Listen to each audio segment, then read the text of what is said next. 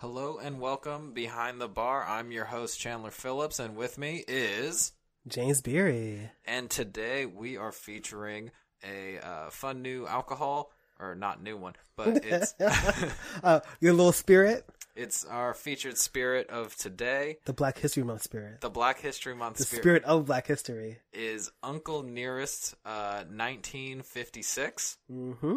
nineteen. eighteen fifty-six. Oh, nineteen. Oh, yeah, eighteen fifty-six. That'd be even spicier. Um, and uh, but before we get into it, we just want to remind y'all to comment, review, like, and subscribe wherever you may listen. And uh, it's important join to us. us. Join yeah. us uh, earlier this week. Remember to to look at Was That in Good Taste as well, um, where we're talking Black history. It's a very special episode. I'm excited for that one because I haven't really felt guilty in a while. Yeah, it's about oh, it's, it's going to happen. Oh, fun, fun. Um, but aside from that, let's talk about the whiskey we got today.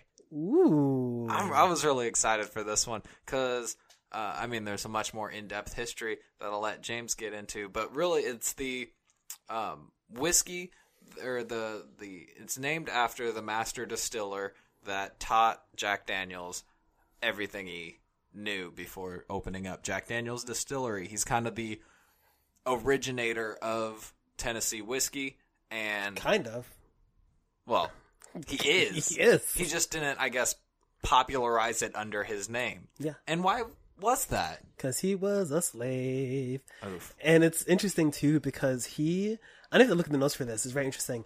So he actually worked for Jack Daniel's uncle first.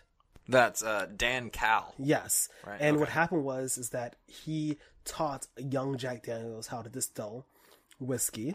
And then when Jack Daniels got older and he started his own distillery, he took uh, uh, Uncle Nearest Green with him and his family. And even today, actually, uh, two or three of the Green family uh, actually still participate and, you know, work with work for Jack Daniels. And actually, like, well, it, the distillery is named after their family, right? Yeah, it is. You know, but that being said, it's still kind of weird.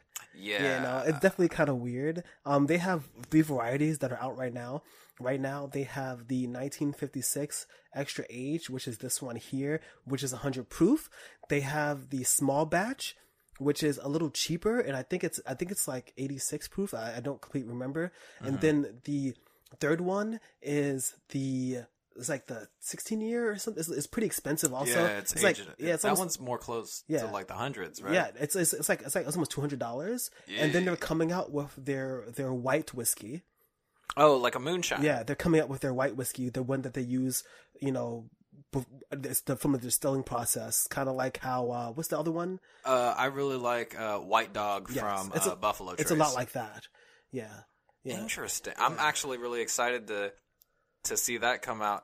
Um, I'm hoping that we get to revisit these, you know, have a little sidebar, kind of like, because I want to do the other ones as well. I think that they're going to be kind of interesting. Well, I mean, we got a whole month to celebrate Black History, and um, one whole month, and just that month, you're relegated to that month and that month only. Um, no, we'll get more into that later on, but uh, all right. So we got this whiskey. We had a couple little tasting sessions before we started recording. Um, I know I wrote down some, some notes. I wrote down good notes too. You wrote down some notes. Um, let's compare notes. All right. Ooh, let's compare notes. Gotcha. I love it. All right. Um, do you do you want to go first, or I'm shall down. I? All right. Yeah. All right. Tell me what you think on the uh, on the nose. What's your first impression? So first, I did a I did a pour into a shot glass. I did initially a point seven five. I, I poured into a shot glass. I yeah. kind of let it sit for a little bit. I gave it a little bit on the nose. It was super interesting. So I just make this very clear for people who are listening. When tasting whiskey, when tasting everything, you know, I'm not an expert. I'm an enthusiast, but I have lots of experience working with around coffee, roasting coffee, you know, producing coffee and serving coffee to people. And it's the same kind of method. It translates the when coffee you, to the yes. whiskey. When you smell things, it reminds you of stuff. It doesn't smell like chocolate but it'll remind you of chocolate. So it's very important for people to understand. That's why they're tasting notes and not tasting songs. Yes. It's not the flavor. It's a note. Because ah, you get a hint. The flavor. The flavor. So I really thought that on the nose, it was like, it was very sweet. It kind of had a little bit of candiness going on to me with a lot of vanilla. I think mm. I found a little vanilla. And it was a little bit of oak. It was very clearly oak because I drink a lot of bourbon. It's clearly, it's clearly, you know. Well, as a Tennessee whiskey, it kind of has to fall under some bourbon guidelines. Yeah, one hundred percent. It's it's oaky. You know, it's sweet, vanilla-y, oaky. The nose is not anything special. Hmm. There is a little bit of ethanol, but not as much as you would think. It doesn't have the heavy, gassy smell that you would get from something else in the one hundred proof. Like, it doesn't make your eyes water, but it still kind of singes the first couple nose hairs a little bit. Yeah, what'd you get, what'd you get when you gave it a little whiff? With, with, with? So, yeah, I, I agree with you in the um, – you get a little bit of that that kind of sharp ethanol. But, again, it's one hundred proof, so you're going to – You're going to get some ethanol. Mm-hmm. If you're not smelling any ethanol. But it's kind of subdued though, right? Like... It, it it could have been mm-hmm. a hell of a lot harsher. Yeah, yeah. Um, interesting. I mean, yeah, you get your typical bourbon notes to it. Uh, I also got a little bit of apricot and mm. and like, again, that classic char. But it almost kind of got like that, that fruitiness to it where... I think if I were to pin down the type of fruit, it was more in the stone fruit variety. Mm-hmm, mm-hmm. Um, but I think I would go apricot, that kind of like orange, um, fleshy mm-hmm, mm-hmm. Uh, uh, nose to it.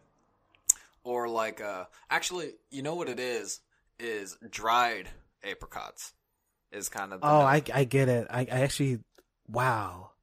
I can see that. On the nose. Yeah. Um, and then we get into the body a little bit, and what I got from it was it starts out like a classic bourbon, I guess. Like the initial like flavor you get, maybe a little bit of high rye bourbon because the spice mm-hmm. from it kind of stays in the forward of the mouth, but mm-hmm. the overall theme is uh, a kind of sweet, mm-hmm. um, buttery, like mm. the oakiness from it. What'd you get kind of once you once you got? It's so funny your first couple tastes because you mentioned in. like you know.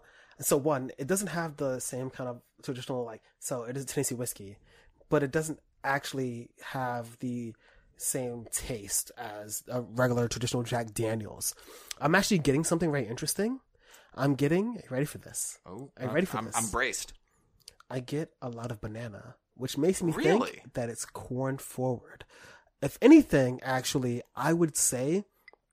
Oh, God, I'm about to be so nerdy. I think it's like sixty percent. Like, I feel like whenever you get into whiskeys that are like sixty percent corn, you run into like the sweetness. You get a certain kind of sweetness. Mm-hmm. You get the banana. And I'm also, you know, so I think like corn forward mash bill, vanilla. I, I'm going to disagree with you real quick. Oh. On, I don't think it's the corn that's giving you that banana flavor. I think it's the grain that goes in it. Uh, only because... When I taste like um, the uh, New York seventy-seven Brooklyn wheat whiskey or the uh, Slaughterhouse um, whiskey out of uh, Napa, California, there's more of a of a grain on the mash bill, but it's both of those have this corn or grain. Yeah, but like oh. they, they delineate oh. between corn, oh, rye, uh, mm, and general just saying or or wheat. It I was think. It's sweet. It's it's also ethanol, ethanol heavy, of course, but it's not crazy, you know. It's not insane, and it's subdued and inoffensive. What did you think? I think. All right, I, let me look at my notes real quick. I oh think. God, here we go. I really thought about. It. I sat on it. I did like my three sips that you're supposed to do, and then I and then I went back for a little bit more to just really fucking hammer yeah, it out. Yeah. Just fuck it real hard. Just, just fucking. Yeah. Um, Jesus, that got dark. Just get it in there. Um, so I think you get a little bit of that malt toastiness, and that's where I disagree on the corn. It's the malt I think you get from the wheat that's and the crazy, grain. Because I feel like the toastiness is the oak and the smoke. Yeah. And well, I mean the you get toasty. It reminds me of almost an Irish single malt, and that's why that. That's where I'm drawing the line, um, where I think you're fucking wrong. Okay. Um, I'm sorry, I got aggressive. Yeah. Uh, on Black History Month too. Okay. Mm. Anywho, you also taste on the back end that char that it's filtered through, um, because it's a Tennessee whiskey. It gets that et- extra uh, activated carbon um, filtration, and usually it takes out a lot of those like intense this alcohols. This is too nerdy for me.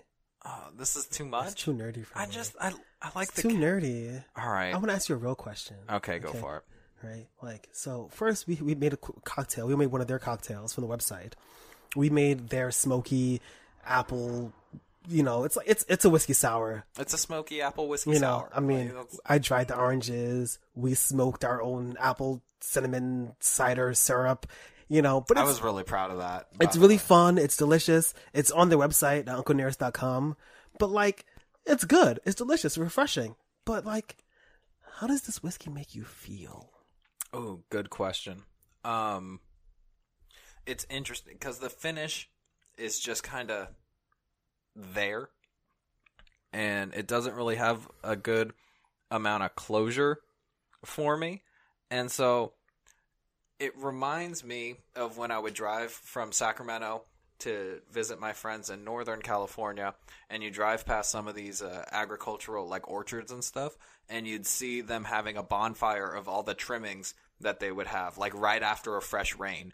Because what would happen is it'd rain, and then you'd have the fire because everything else wouldn't catch fire because it's wet, except for the things that you trimmed out, like all the...